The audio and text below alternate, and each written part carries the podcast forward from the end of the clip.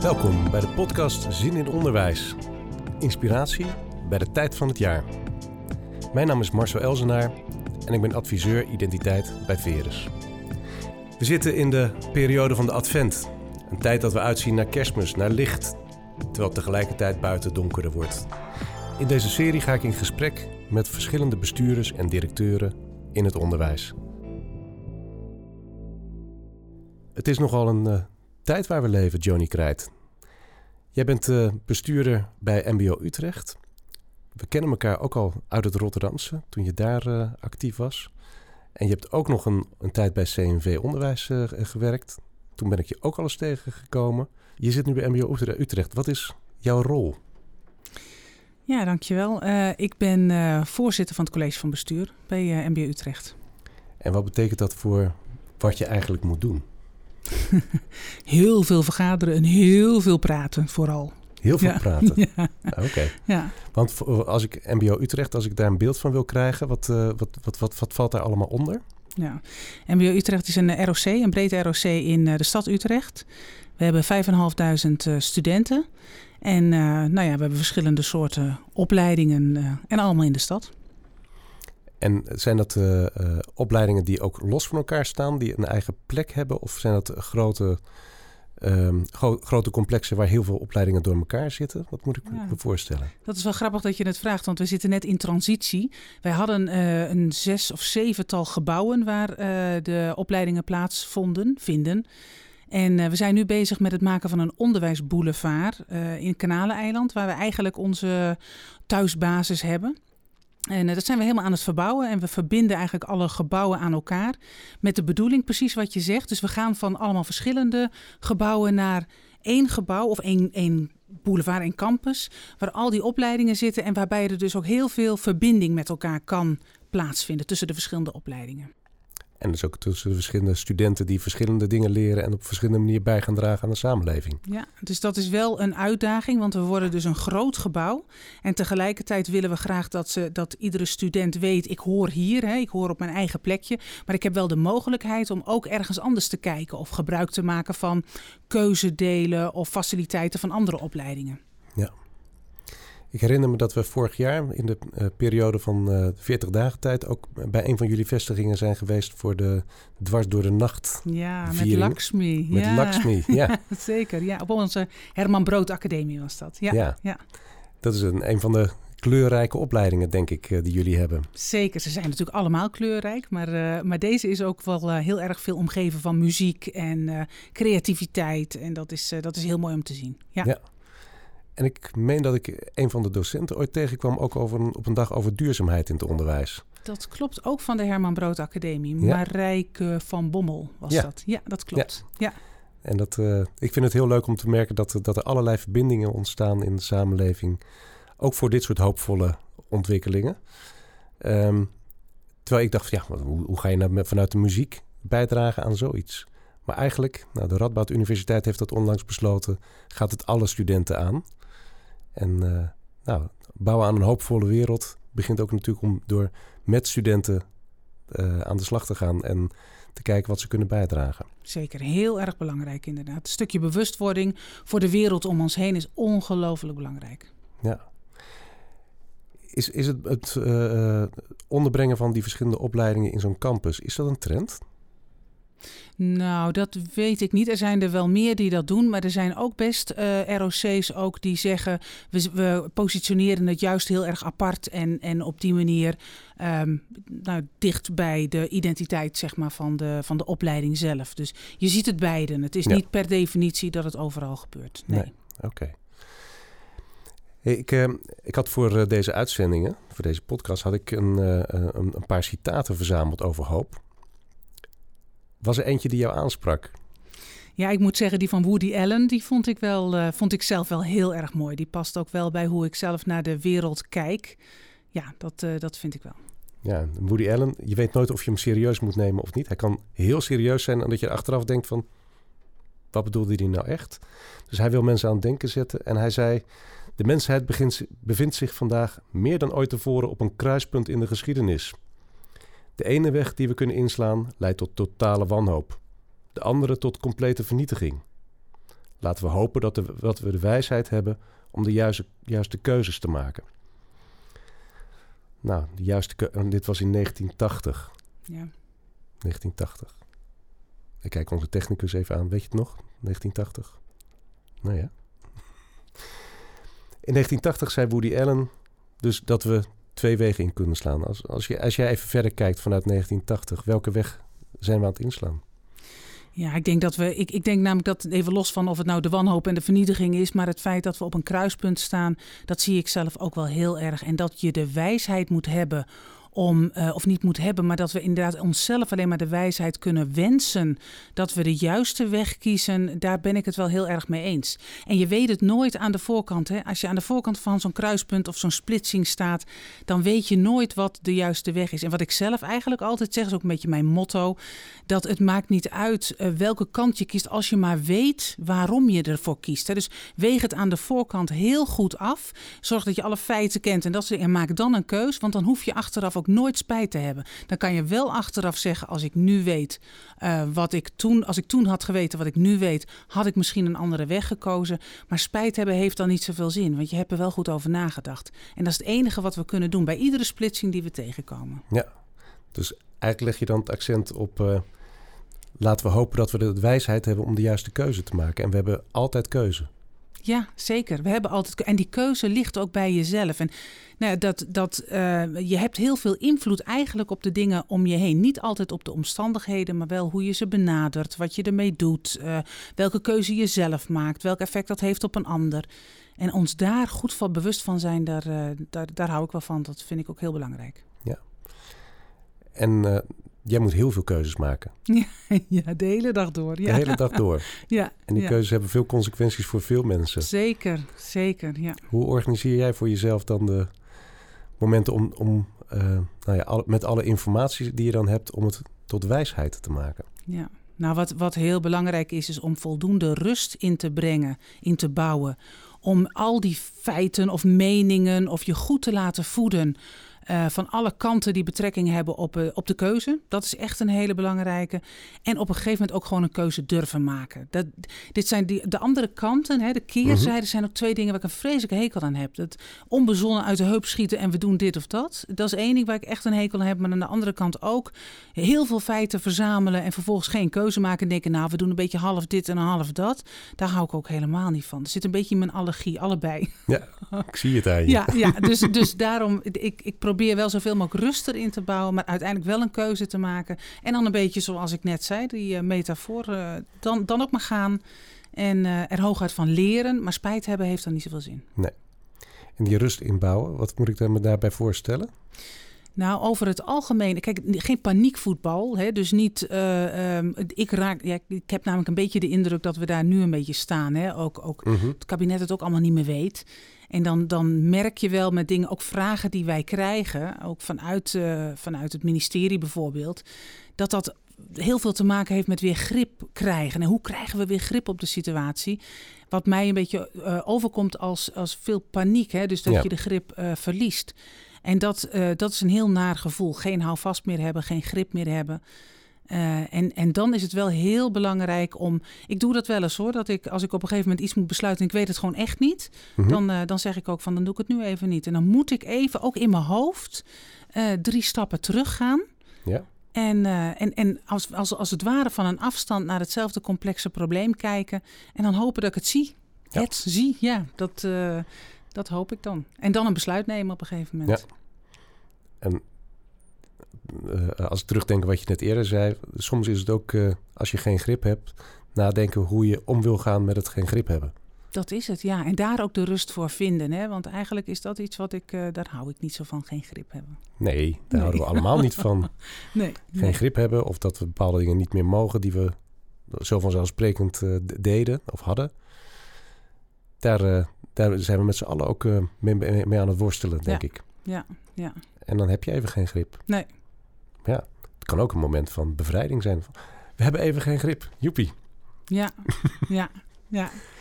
Maar als bestuurder kan ik me voorstellen dat dat niet de plek is waar je wil zijn. Het wordt ook niet echt van je verwacht hè, dat, dat je geen grip hebt. Ik denk als de bestuurder uiteindelijk zegt, en ik weet het ook allemaal niet meer, dat is toch over het algemeen niet zo, wordt niet zo heel erg gewaardeerd om je heen. Nee. nee. nee.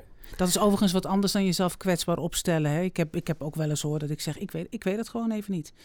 En dan, uh, en maar met name met de bedoeling om je dan goed te laten voeden ook. Van welke meningen hebben we allemaal, welke meningen zijn er allemaal. Maar in die end wordt gewoon wel van je verwacht om uh, een keuze te maken. Ja, ik moet dan ook denken aan op het Verus-event afgelopen jaar wat we online deden. Dat Gabriel Antonio regelmatig de term liet vallen van naar de plek der moeite ja. toegaan. Ja, dat is ook zo. Ja. En dat, dat is natuurlijk een, een beeld wat, wat anders is dan grip zoeken. Ja. Maar eigenlijk het accepteren dat je dan geen grip hebt en naar de plek de moeite bewegen. Zodat je eigenlijk er meer voeling voor krijgt van wat het eigenlijk is. En misschien dat je dan wel weet wat dan wijs is om te doen. Ja, maar misschien is dat ook wel hetzelfde als wat ik bedoel met even drie stappen achteruit. Ik doe dat dan in mijn hoofd. Mm hè, van gewoon echt figuurlijk afstand nemen. En naar de situatie kijken, een stukje reflectie ook. Hè? Wat gebeurde er nou? Of wat gebeurt er nou? Of wat, wat moeten we nou? Of wat voelt goed? Of even de, de afstand nemen en de rust inbrengen om, uh, om de situatie te overzien. Ja. En doen jullie dat uh, uh, ook intern met, met mensen wel eens samen? Met, met, met elkaar, met een groepje? Terugkijken, kijken van hé, waar staan we nou eigenlijk? Waar, en wat bezielt ons? Ja, ja. Ja, het, het, het, op verschillende manieren. Hè.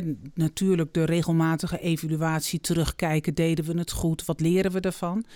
Maar we zijn op dit moment ook druk bezig om met uh, twee andere organisaties samen te kijken of we ook juist een stukje uh, inspiratie en bezinning kunnen uh, brengen in, nou, in, in de waan van alle dag. Ja.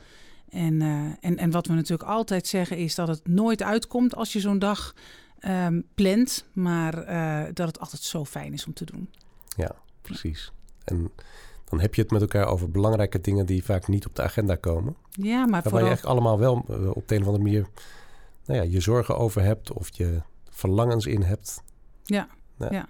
Ja. en maar ook um, uh, waarden, hè, op zoek naar waarden. We doen dat onder, uh, onder begeleiding van een van jouw collega's, hè, Pim Kalkman, die, uh, die ja. helpt ons daarbij. En, uh, en dat is altijd heel mooi. We hadden laatst een verhalenverteller die het verhaal van de uittocht van Egypte uh, vertelde.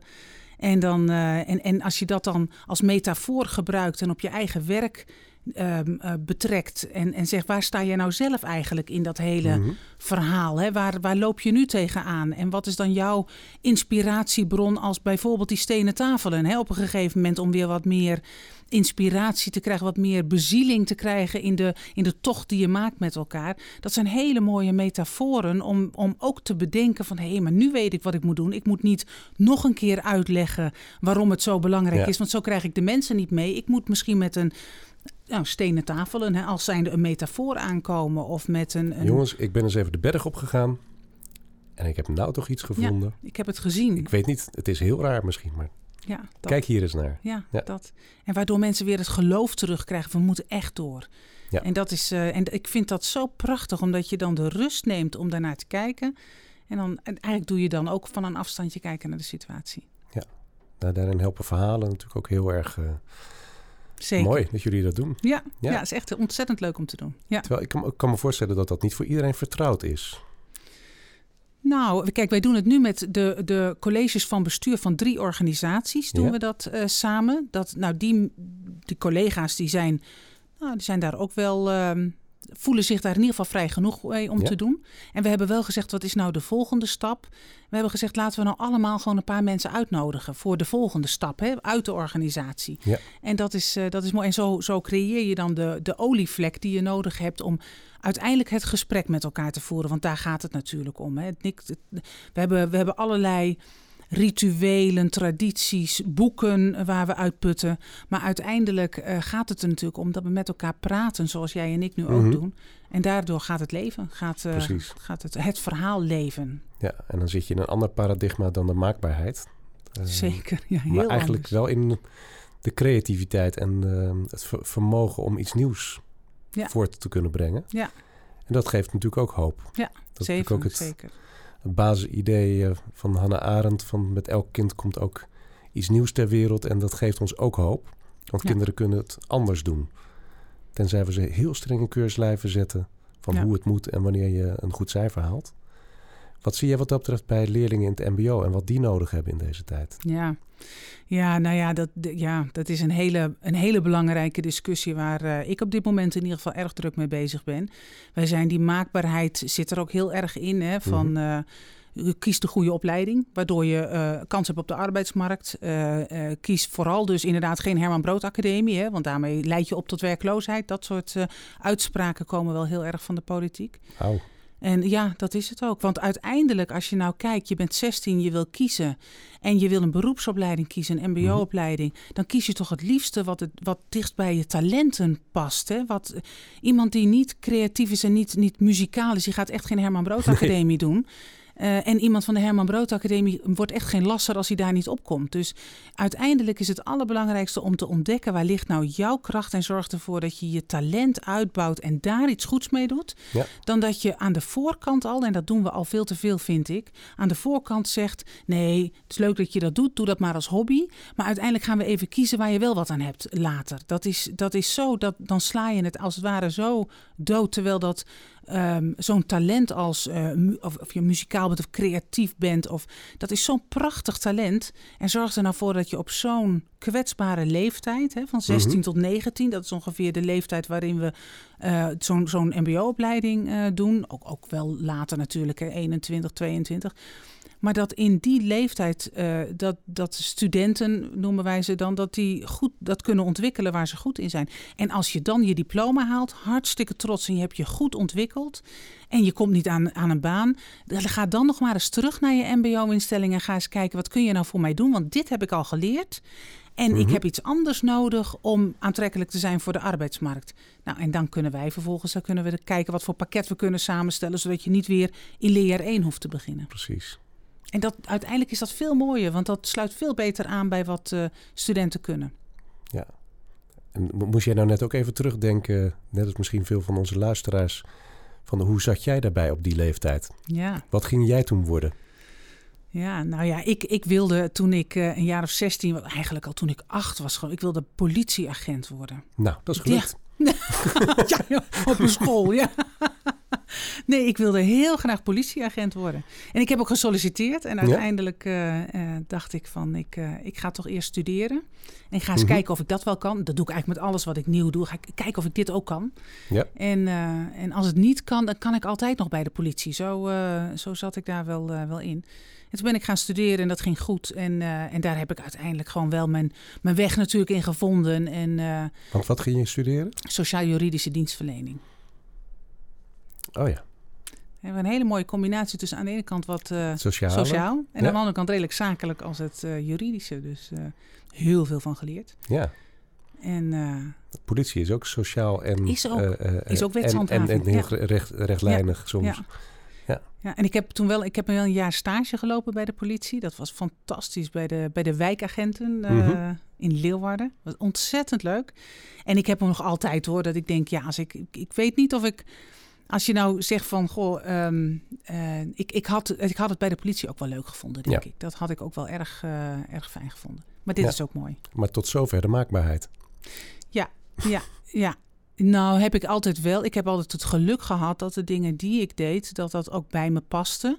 Want ik heb ook in die tijd toen ik studeerde heel veel eh, medestudenten gezien. Die of al drie keer een verkeerde keuze hadden Mhm. gemaakt. Of het paste niet bij ze. Of ze gingen weer wat anders doen. Toen heb ik ook wel gezien van jeetje zeg, dat is, dan had ik het geluk dat het goed ging. Ehm, maar nou ja, als je toch een beetje meer gedwongen wordt. Ik ben nooit gedwongen door mijn ouders om iets zakelijks te doen. Of iets wat niet bij me paste. En ik denk als ik een kunstacademie had kunnen en willen doen, hadden mijn ouders het ook goed gevonden, denk ik. Ja. Ik denk Ja. dat het gewoon wel heel belangrijk is. Precies, en die, eh, dat vertrekpunt is eh, belangrijk. Maar ook wat ik regelmatig terug eh, hoor als ik in het voortgezet onderwijs het over burgerschap eh, heb. Het, eh, het, het leren om naar jezelf te kijken, te onderscheiden wat bij je past. Ja. En dat het daarbij zo helpt om af en toe ook gewoon de school uit te gaan en in verschillende contexten te komen. En te merken van, hé, hey, hier voel ik me lekker. Ja. Nou ja, ik hoorde dat laatst van een jongen die tijdens de middelbare school eh, in een radiostudio kwam en dacht van, ja, maar dit is mijn plek. Ja, grappig hè? Ja. Nou, zo, maar als je er nooit komt, dan weet je het niet. Ja.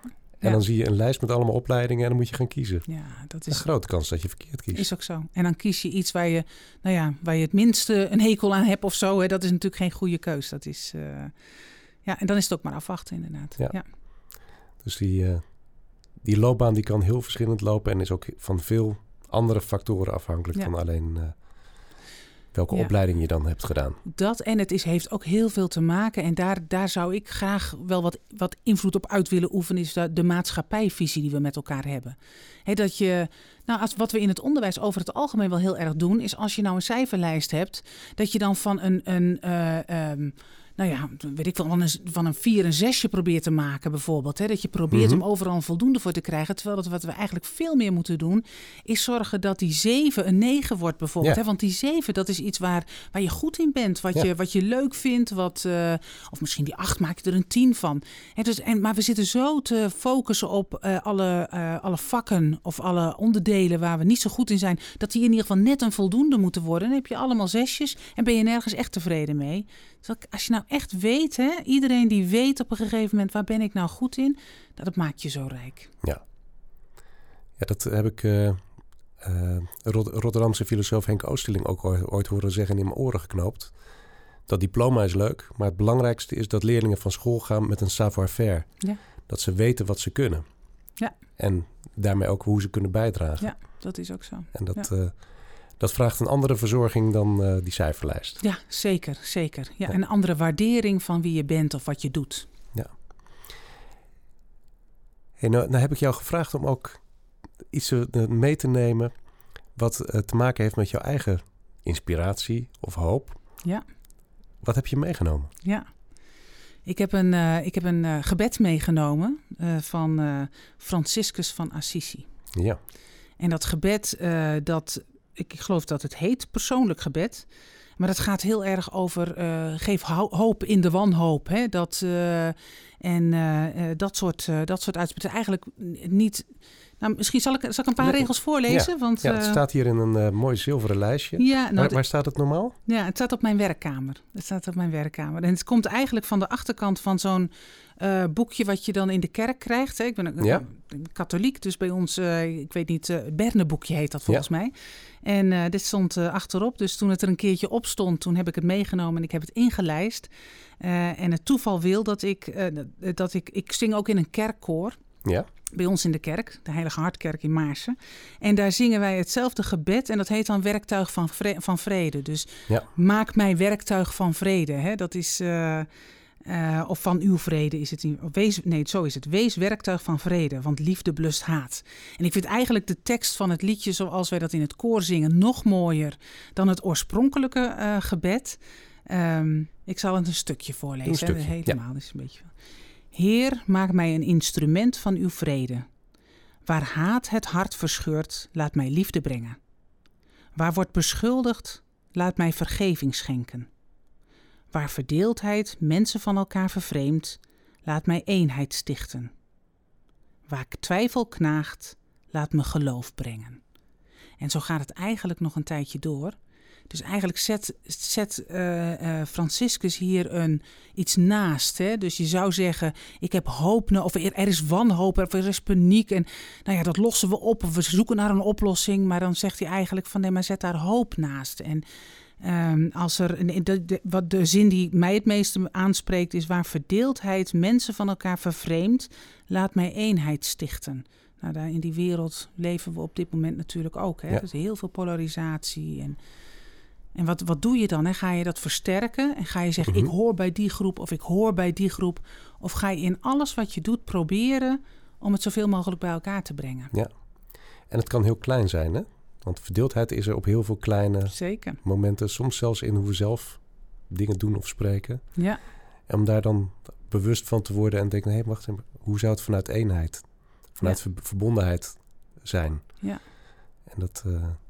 Ik had vanochtend toevallig zo'n zo momentje dat ik hier ook aan moest denken. Dat ik een, uh, een aantal collega's die wat moeite met elkaar hadden. Mm-hmm. Hebben, hadden. Dat gebeurt. Dat gebeurt. En uh, een paar bij mij kwamen en zeiden: Goh, Joni, geef me eens advies. Wat, wat moet ik nou doen? Hè? Want we, we komen ja. er niet uit. En ik van tevoren al dacht, ik moet het echt bij hunzelf neerleggen. Want het is zo makkelijk hoor, als voorzitter, om dan op een gegeven moment te zeggen... ik los het wel op, ik praat wel met die, ik praat wel... Nee, jullie moeten het oplossen.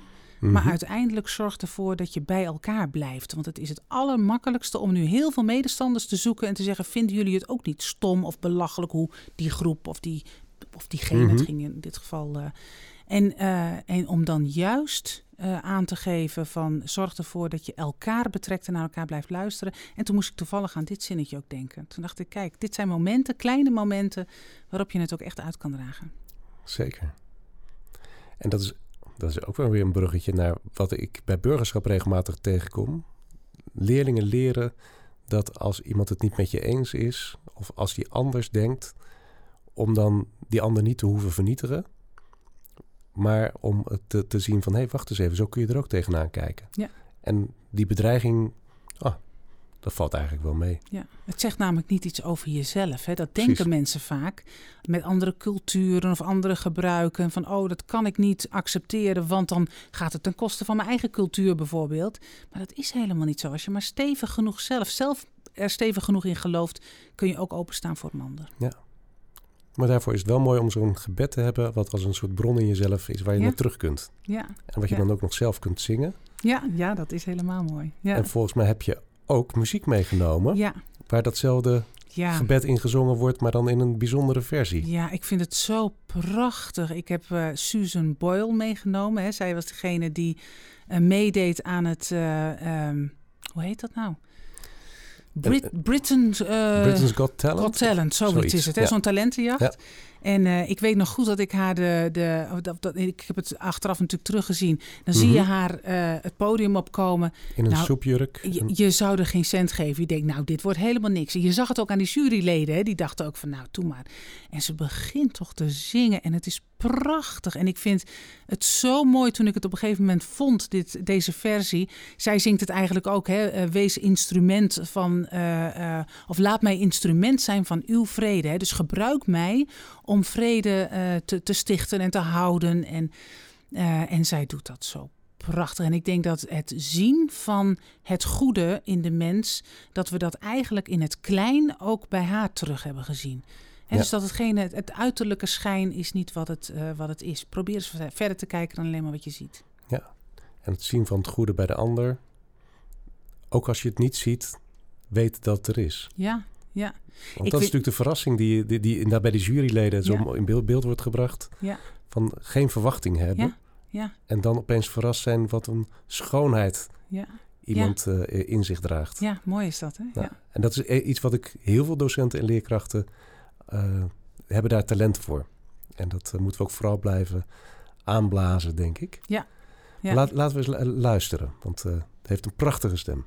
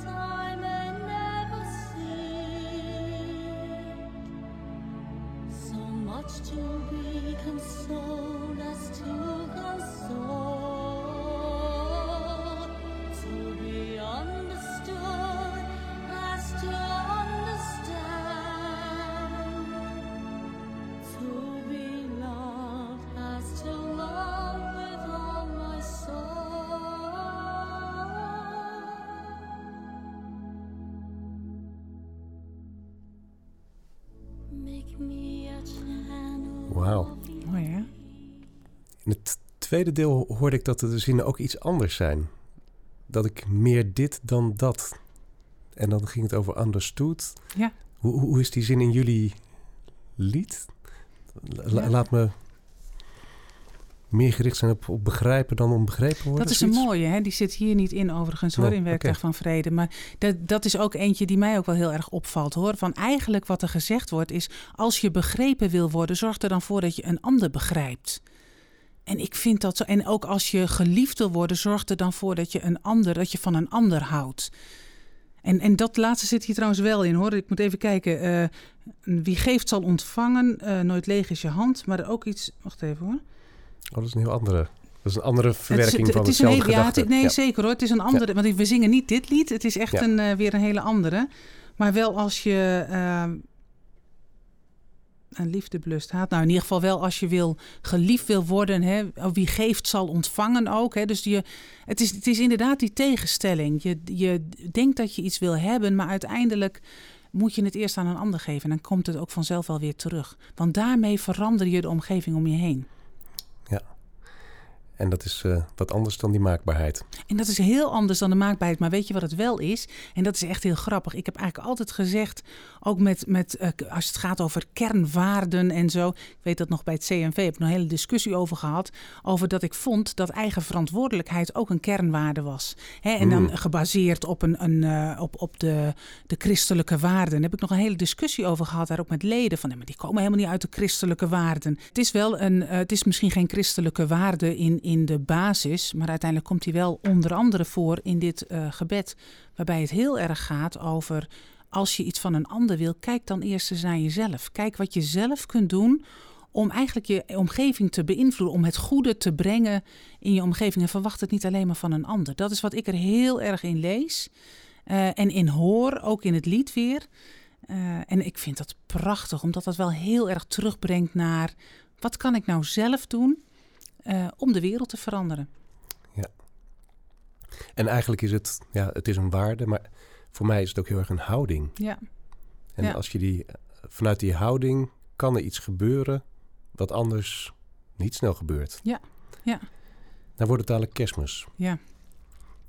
Dan wordt er ergens een babytje geboren. In de marge van de wereld. Wat kan dat nou voor verschil uitmaken? Soms zijn het kleine dingen. Het besef van met elk kind komt iets nieuws op, op de aarde.